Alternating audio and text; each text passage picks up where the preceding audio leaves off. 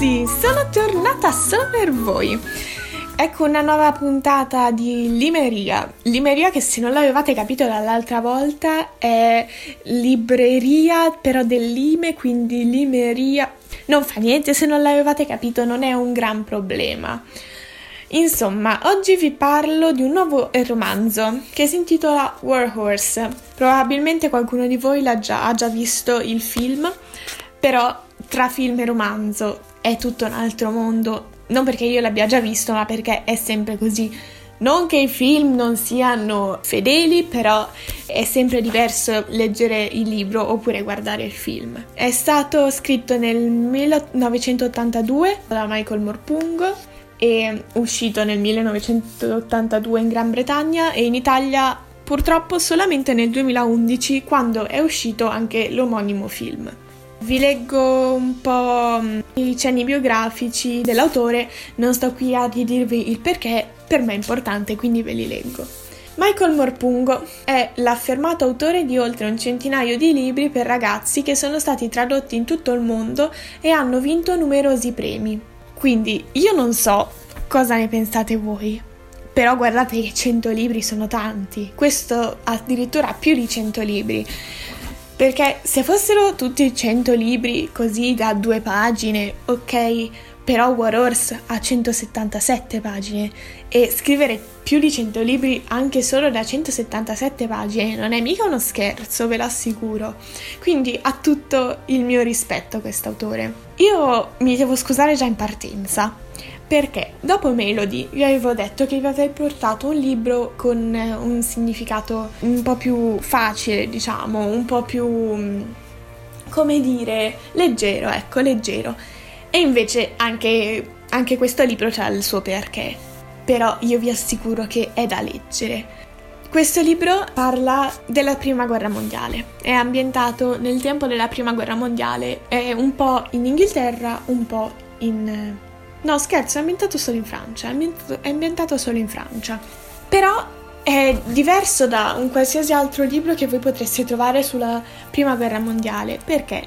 Perché è raccontato dagli occhi di un cavallo. E questo, ragazzi, è una cosa molto importante che caratterizza questo libro. Questo perché? Perché noi di solito stiamo a pensare a quello che è successo, ovviamente, però forse guardiamo un po' di più quello che è successo in rapporto all'uomo, non in rapporto a tutto il resto. Invece questo libro ci fa capire che la Prima Guerra Mondiale ha avuto un grande significato anche per l'ambiente e per altre forme di vita. Una frase del libro è Durante la prima guerra mondiale, oltre un milione di cavalli inglesi partirono per il fronte. Poco più di 60.000 fecero ritorno in patria. Questo vuol dire che 40.000 cavalli morirono. 40.000 certo non sono 16 milioni, che è il numero di civili che sono morti, civili più militari, quindi uomini. 40.000 è molto piccolo rispetto a 16 milioni, però è comunque un grande numero in generale e quindi questo può farci capire che la prima guerra mondiale, come al- anche le altre guerre, hanno ripercussioni importanti anche su quello che ci circonda, insomma. Il libro è narrato da Joy. Joy è un cavallo bellissimo, è sempre raccontato come bellissimo. Dicono che è un grande stallone con eh, tutte le caratteristiche anche fisiche per essere un grande cavallo. Da piccolo viene separato dalla madre e venduto a un contadino che lo porta a casa perché ha bisogno di lavorare, perché ha bisogno di metterlo nei campi, eccetera, eccetera. Questo contadino ha un figlio. Questo ragazzo si chiama Albert. Albert e Joy instaurano fin da subito un grande feeling, hanno un'intesa e fin da subito si aiutano, si insegnano a vicenda molte cose. Albert insegna a Joy come poter portare una persona, come trainare un carro, come trainare l'aratro. Albert insegna molto a Joy e Joy verso Albert ha una specie di adorazione, hanno secondo me più che un rapporto di amicizia, hanno un rapporto quasi di fratellanza perché si vogliono proteggere fra loro. Questa amicizia è molto importante perché anche durante la guerra Joy penserà sempre ad Albert, come Albert penserà sempre a Joy, ed è un filo portante del libro, diciamo così.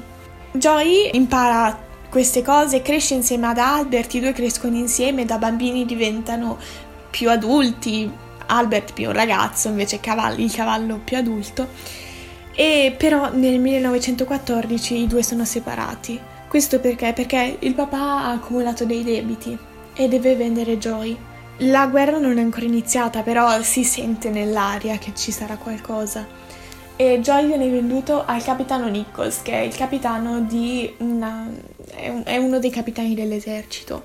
Vi faccio una piccola parentesi e mi scuso già perché io non, non so i termini dell'esercito, quindi probabilmente userò capitano, generale, mm, squadrone, eh, schiera, tanti insomma nomi dell'esercito che però probabilmente sono sbagliati, ma io essendo una ragazza e comunque non avendo mai fatto militare, mi dispiace ma non posso farci, non posso farci niente. Chiudendo la parentesi e ripartendo con il libro, abbiamo detto Joy è stato venduto al capitano Nichols.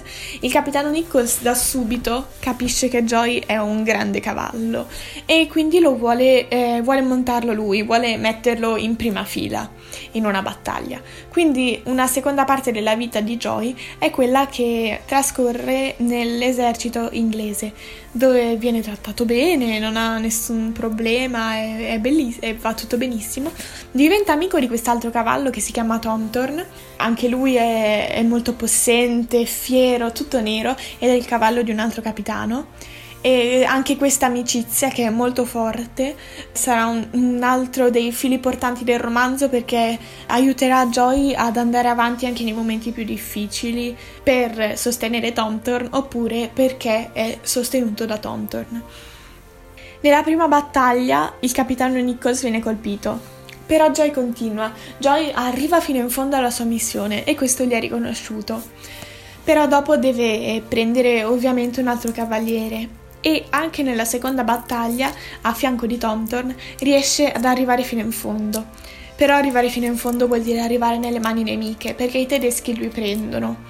E il libro non narra cosa abbiano fatto poi al capitano e al cavaliere di Joy, mentre per i cavalli li mettono nell'infermieria del campo, perché ormai si è capito che un cavallo contro un fucile o contro un'arma da fuoco non può farci niente. Quindi vengono usati per l'ospedale da campo, vengono usati per trasportare feriti, per trasportare munizioni, più come cavallo da traino. Cominciano a vivere così, a vivere questa nuova vita. Vengono trattati abbastanza bene, comunque anche da questa parte, diciamo, da quest'altra visione, L'ospedale è posizionato vicino alla casa di una ragazzina che abita con suo nonno. Questa ragazzina di nome Emily si affeziona subito ai ragazzi, li tratta bene, li comincia ad amare. E quando l'infermieria e l'ospedale e tutti si spostano, i cavalli vengono lasciati alla bambina. Vivono con lei per un anno, però poi tornano i tedeschi. Li ritornano a prendere e questa volta la vita si fa molto più dura, perché i cavalli devono trasportare i cannoni. Tomtorn è un cavallo che non ha mai avuto possibilità di trainare carri, è più un cavallo, diciamo, che porta una persona, ovviamente. Quindi Joy deve insegnargli e aiutarlo per riuscire a fare questa cosa. Però le condizioni di vita sono tremende, non riescono a mangiare, si ammalano, fanno fatica e non vengono ben curati.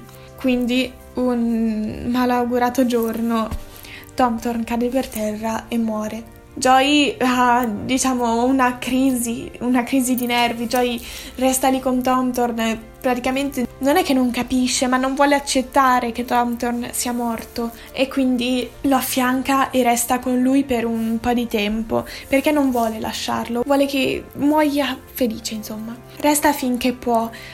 E finché può vuol dire finché non sente un, nu- un, suono strano, un suono nuovo, il suono di un carro armato. Joy non ha mai visto un carro armato e quindi gli fa molta paura e, e quello è il segno che gli fa dire ok devo andarmene. Quindi lui corre, corre, corre, non si guarda indietro perché ha paura che lo stiano inseguendo, ha paura dell'ignoto diciamo perché non sa cosa potrebbe arrivare da quel mostro di ferro. Però lui corre, vuole andare avanti, vuole andarsene via. In questa sua fuga purtroppo una zampa viene ferita da un filo spinato, però lui va avanti, prende tutta la forza e continua ad andare avanti e arriva nella terra di nessuno. Nella terra di nessuno dove viene trovato e preso dagli inglesi e riesce quindi a ritornare al punto di partenza. Viene curato, viene viene spazzolato, viene pulito e viene, tutto questo viene fatto da un ragazzo che ha subito una familiarità con Joy. A Joy pare di conoscerlo, gli sembra di aver già sentito quel modo di parlare, gli sembra di aver già sentito quel fischiettio, quel canticchiare.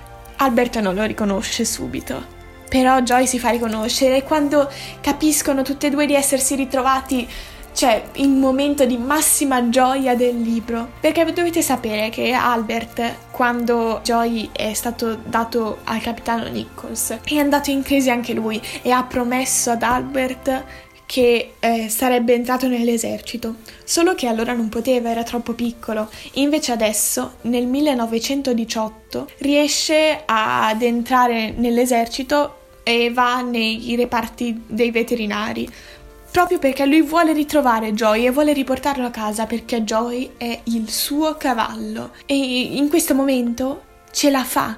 Lui riesce a ritrovare Joy ed è felicissimo di questo, anche Joy è felicissimo però resta felice per poco, perché Joy si ammala, perché purtroppo il filo spinato che la, gli ha aperto la ferita sulla zampa gli ha anche dato il tetano, che è una, una sostanza che provoca una malattia molto grave nei cavalli e li spinge alla morte.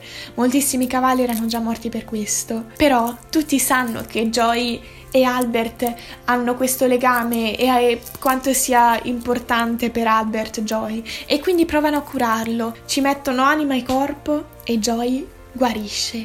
E i due riescono finalmente a tornare a casa, a riprendere la vita come era prima.